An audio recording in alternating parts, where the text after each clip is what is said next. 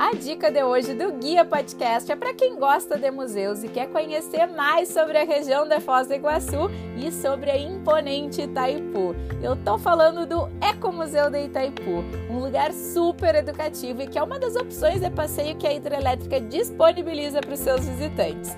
E, gente, a visita é super completa, vai da pré-história a toda a modernidade da obra da usina de Itaipu, tudo isso mega bem ilustrado através de maquetes gigantes, artefatos históricos e muita tecnologia. No museu também é possível ver como é em tamanho real uma turbina que gera energia em Itaipu e essa é uma experiência incrível para que a gente consiga ter noção de como é gerada a energia, né? Como funciona a usina.